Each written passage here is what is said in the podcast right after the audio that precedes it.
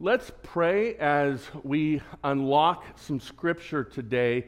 We look, we walk, we celebrate Palm Sunday. Let's pray. Lord God,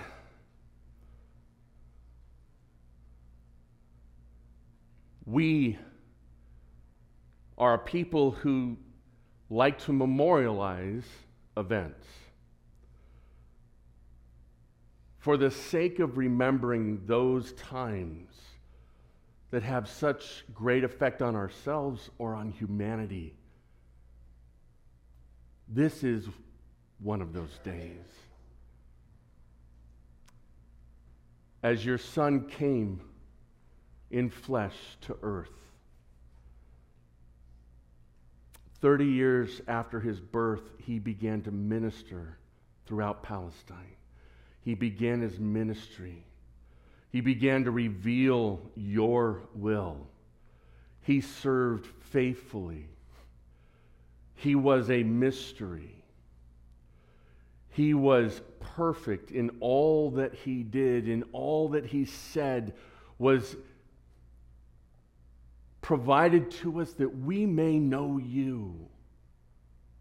Part of what we see during those years of ministry started with his baptism, his public declaration that all that he was about to do was in your name.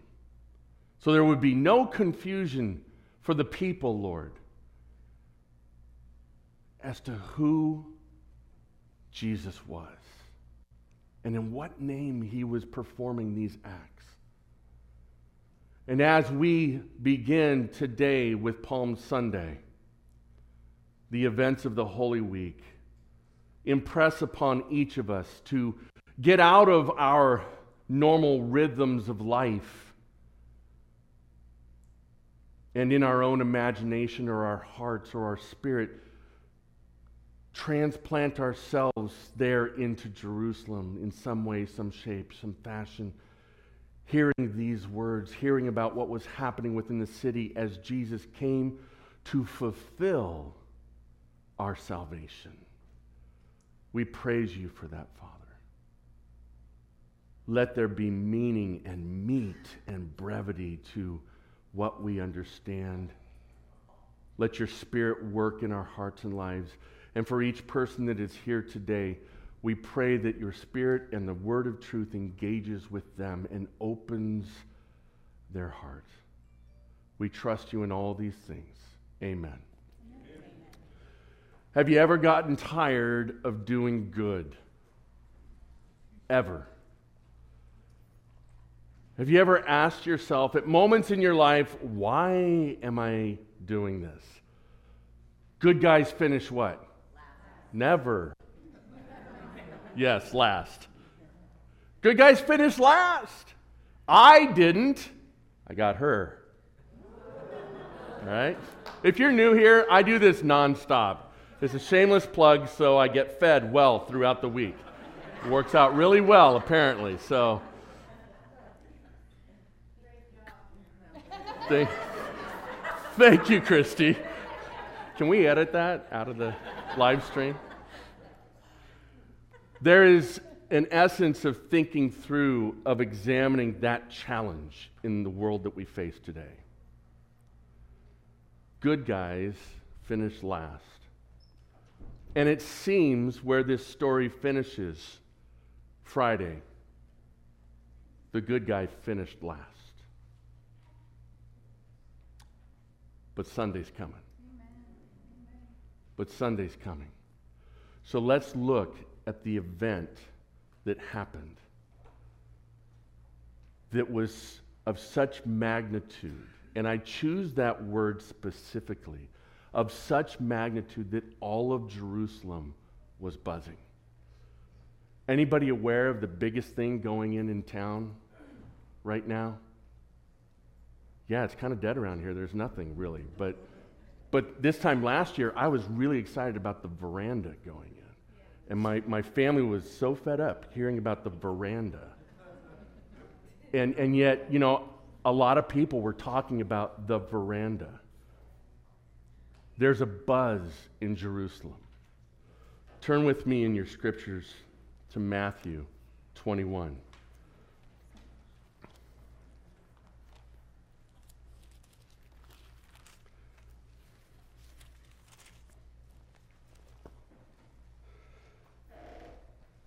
Jesus and his disciples are coming up out of Jericho.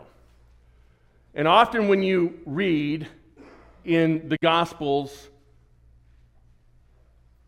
traveling to Jerusalem was always said going up to. We always think in terms of a map. And so uh, it's not necessarily you would go up to Jerusalem in Jericho because Jericho, in relation to where we are, would be Brentwood.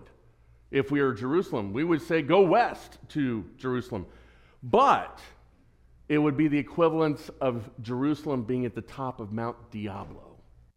All right? So to go from Jericho up to Jerusalem, does that put a picture in your mind?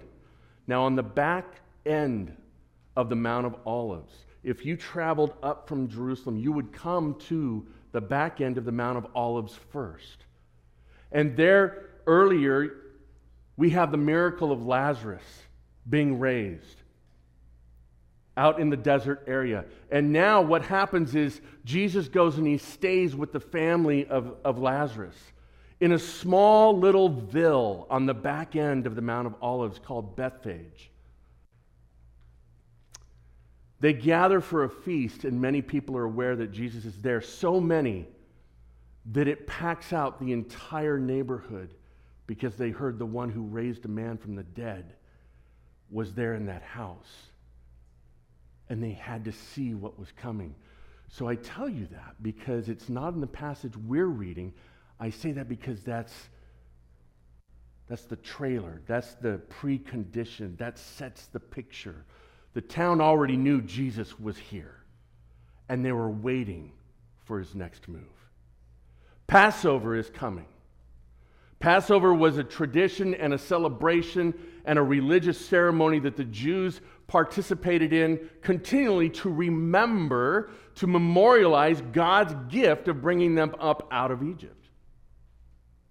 And so Jesus' timing was perfect. It was according to the will of the Father, and he knows exactly when these events are going to happen, and he knows exactly what's going to transpire over the coming week. And so that's where we pick up the story. It's the next morning, it's after this feast, and you guys know what happened, right? Mary breaks the jar upon Jesus. Judas gets upset. All the disciples get upset and say, You could have used that. That would have fed the poor for a year. That's what happened the night before. Martha's out washing dishes, and Mary's at his feet, and Martha's getting ticked because Mary's not doing her part. Does that sound like Thanksgiving at your house? and Jesus says to, to Martha, Look, she gets it. The important part is happening here. The important part is happening here. I'm going to ask if our people in the back row would find seats forward because we're going to have a lot of new people coming today. And so we need to be able to have that back row against the wall, against the wall, available for families walking in. Thank you so much. Here comes their triumphal entry. Da da da da da.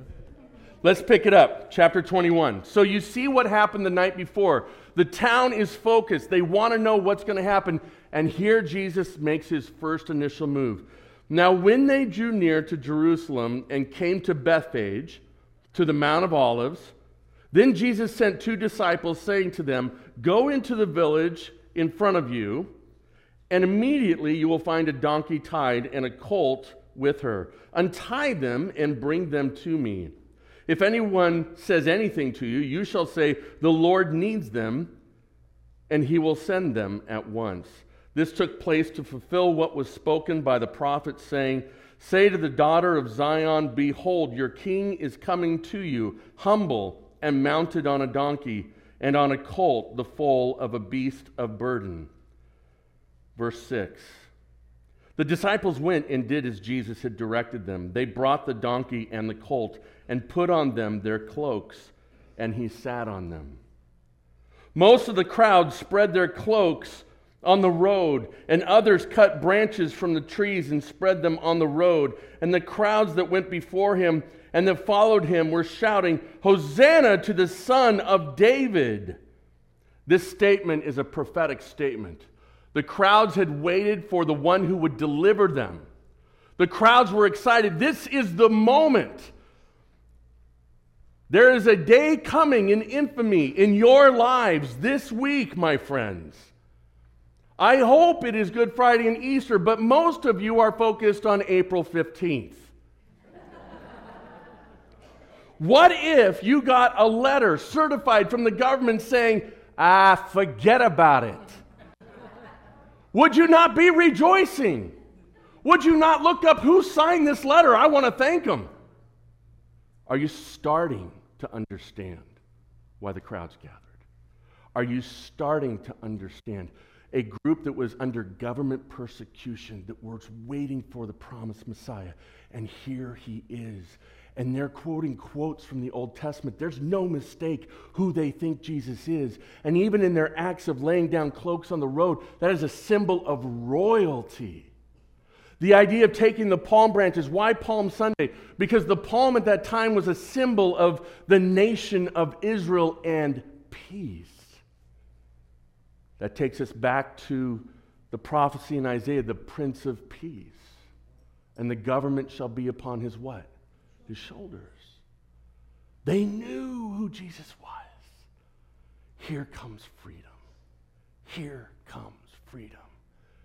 Imagine the entire city of Concord, Pleasant Hill, Walnut Creek being given an edict.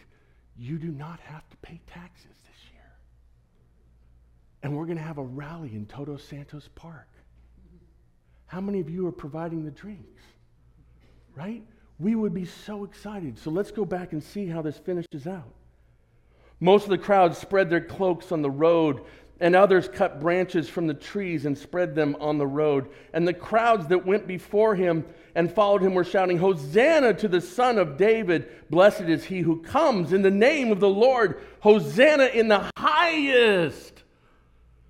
The best I can say it, the loudest I can exclaim it. This is it. Things would change by Friday. And when he entered Jerusalem, the whole city was stirred up, saying, Who is this? Brothers and sisters, if you're here today, you may be saying those same words, right? Who is this? Who is this Jesus that you're going to hear testimony by multiple people proclaiming faith in this Jesus that they cannot touch, they cannot see, and yet they have faith in him? They are the ones that are out on the road saying, Hosanna in the highest.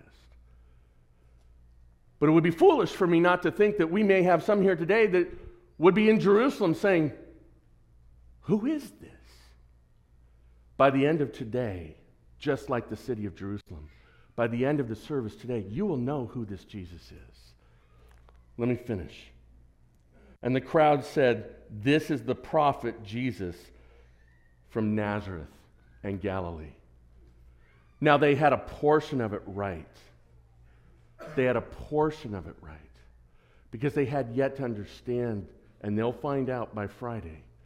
Really, truly, they'll find out on Sunday that this, this is Jesus, the Son of God, the very one who he says he is, as he stands before Caiaphas and he's asked by the high priest, Who are you? And he chooses his words carefully and he says, I am who I am. Have you ever known what to say to really get under someone's skin? Right? I can tell by the chuckles. You do know, and you may have such experience in said matters. Believe it or not, this was Jesus. When he said, I am who I am, the high priest ripped his clothes and he yelled, blasphemy. He claims to be God. What further evidence do you need? Get the cross ready. This is who came to town. This is who came to town, and this is who those who have come here to participate in baptism have placed their faith in. Galatians 6 is really the title. My question to you is what are you chasing? Really, that's what I want to ask you this morning. What are you chasing? Maybe you're chasing the veranda. It's kind of static. You could catch it. Go hang out there. Maybe you have some things that you have wanted in your life and you got them. And you enjoy them. There's a good reason why you, you pursued them and you've enjoyed them. But they have their life and they can only bring the pragmatic joy. To pursue and chase Jesus is to chase the unknown, is to chase the spiritual, and is to chase the victory. What are you chasing? The writer of Ecclesiastes says so often in examination of what we do with our lives, what we look after, what we pursue. What does he say? He says, Look, I had it all. I went after it all. I threw caution to the wind. I grabbed as much as I could. And let me tell you what that looks like it's chasing after the wind. To chase after Jesus not to be a casual observer, but to truly chase after Jesus, brings the reward of making choices to do what is good. Let me give you the connective scripture here. It's out of Galatians 6, and I'll finish with this today.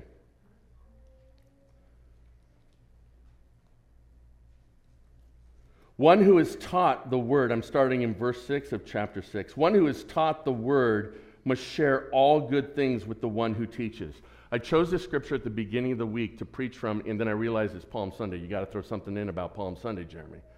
You know, you're the pastor, act like it, right? And but this was where I landed because we're doing baptisms.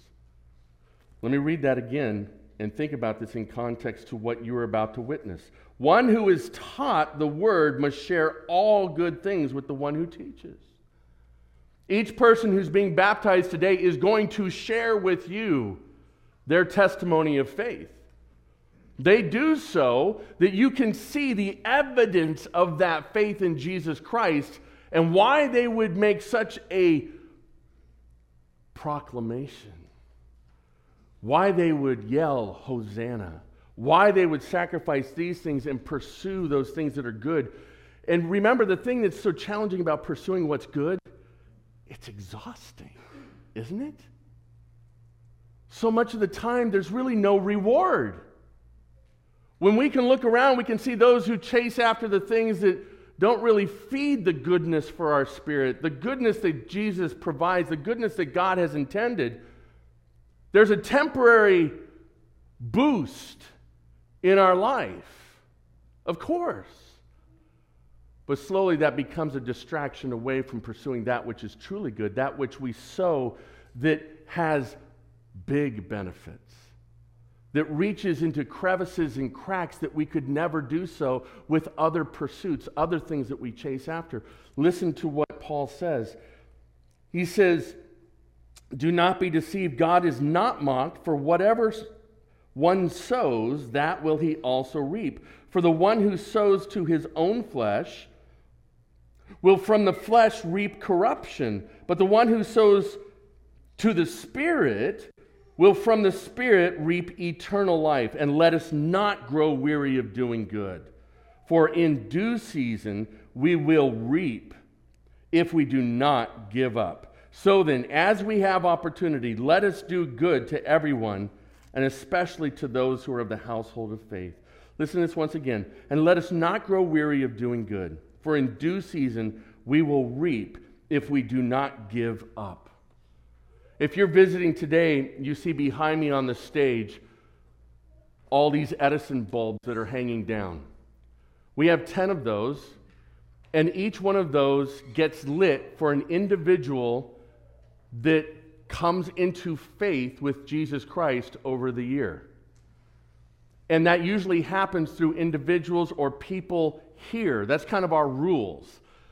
That, that it's something that happens as a uh, continuation of doing good, of sowing the truth and the righteousness of Jesus Christ and showing people the light of Christ. That's why we chose lights. You know it's a miracle? It is the hardest thing to light even one of those lights because it's completely out of our control. So every single one of those lights that is lit is miraculous and it represents God coming, revealing himself, just like on the triumphal entry, just like on uh, Palm Sunday, and the people responding in their heart in the proper way. We blank all those lights out by the third Sunday in January and start over. All of the lights behind me were lit by the second week of March this year. It usually takes us the entire year to see that happen. And today you get to hear some of those testimonies. I believe two of the people that have lights up there from this year will be sharing with you. So let me close in prayer, and I hope you're encouraged. Now comes the lion's share of our, of our service today, and uh, just an exciting time. I'm going to pray over uh, the rest of the continuation of the service, but the, the, the word of truth, that seed of truth, would take root in our hearts. So let's go to prayer. Father, this morning, continue to walk us through, to guide us, to encourage us, to lift us up as we hear so many encouraging, improbable testimonies. Let us, with one voice, come together today and let your spirit be so involved in our music and in our worship. Let it be just a tremendous rejoicing, like what was heard coming down the Mount of Olives that day. Blessed is he who comes in the name of the Lord. Let us never grow weary in doing good, and let us consider what it is we're truly chasing after. Speak to us, Father. Let us rejoice now and lift praises to you. In your name we pray. Amen.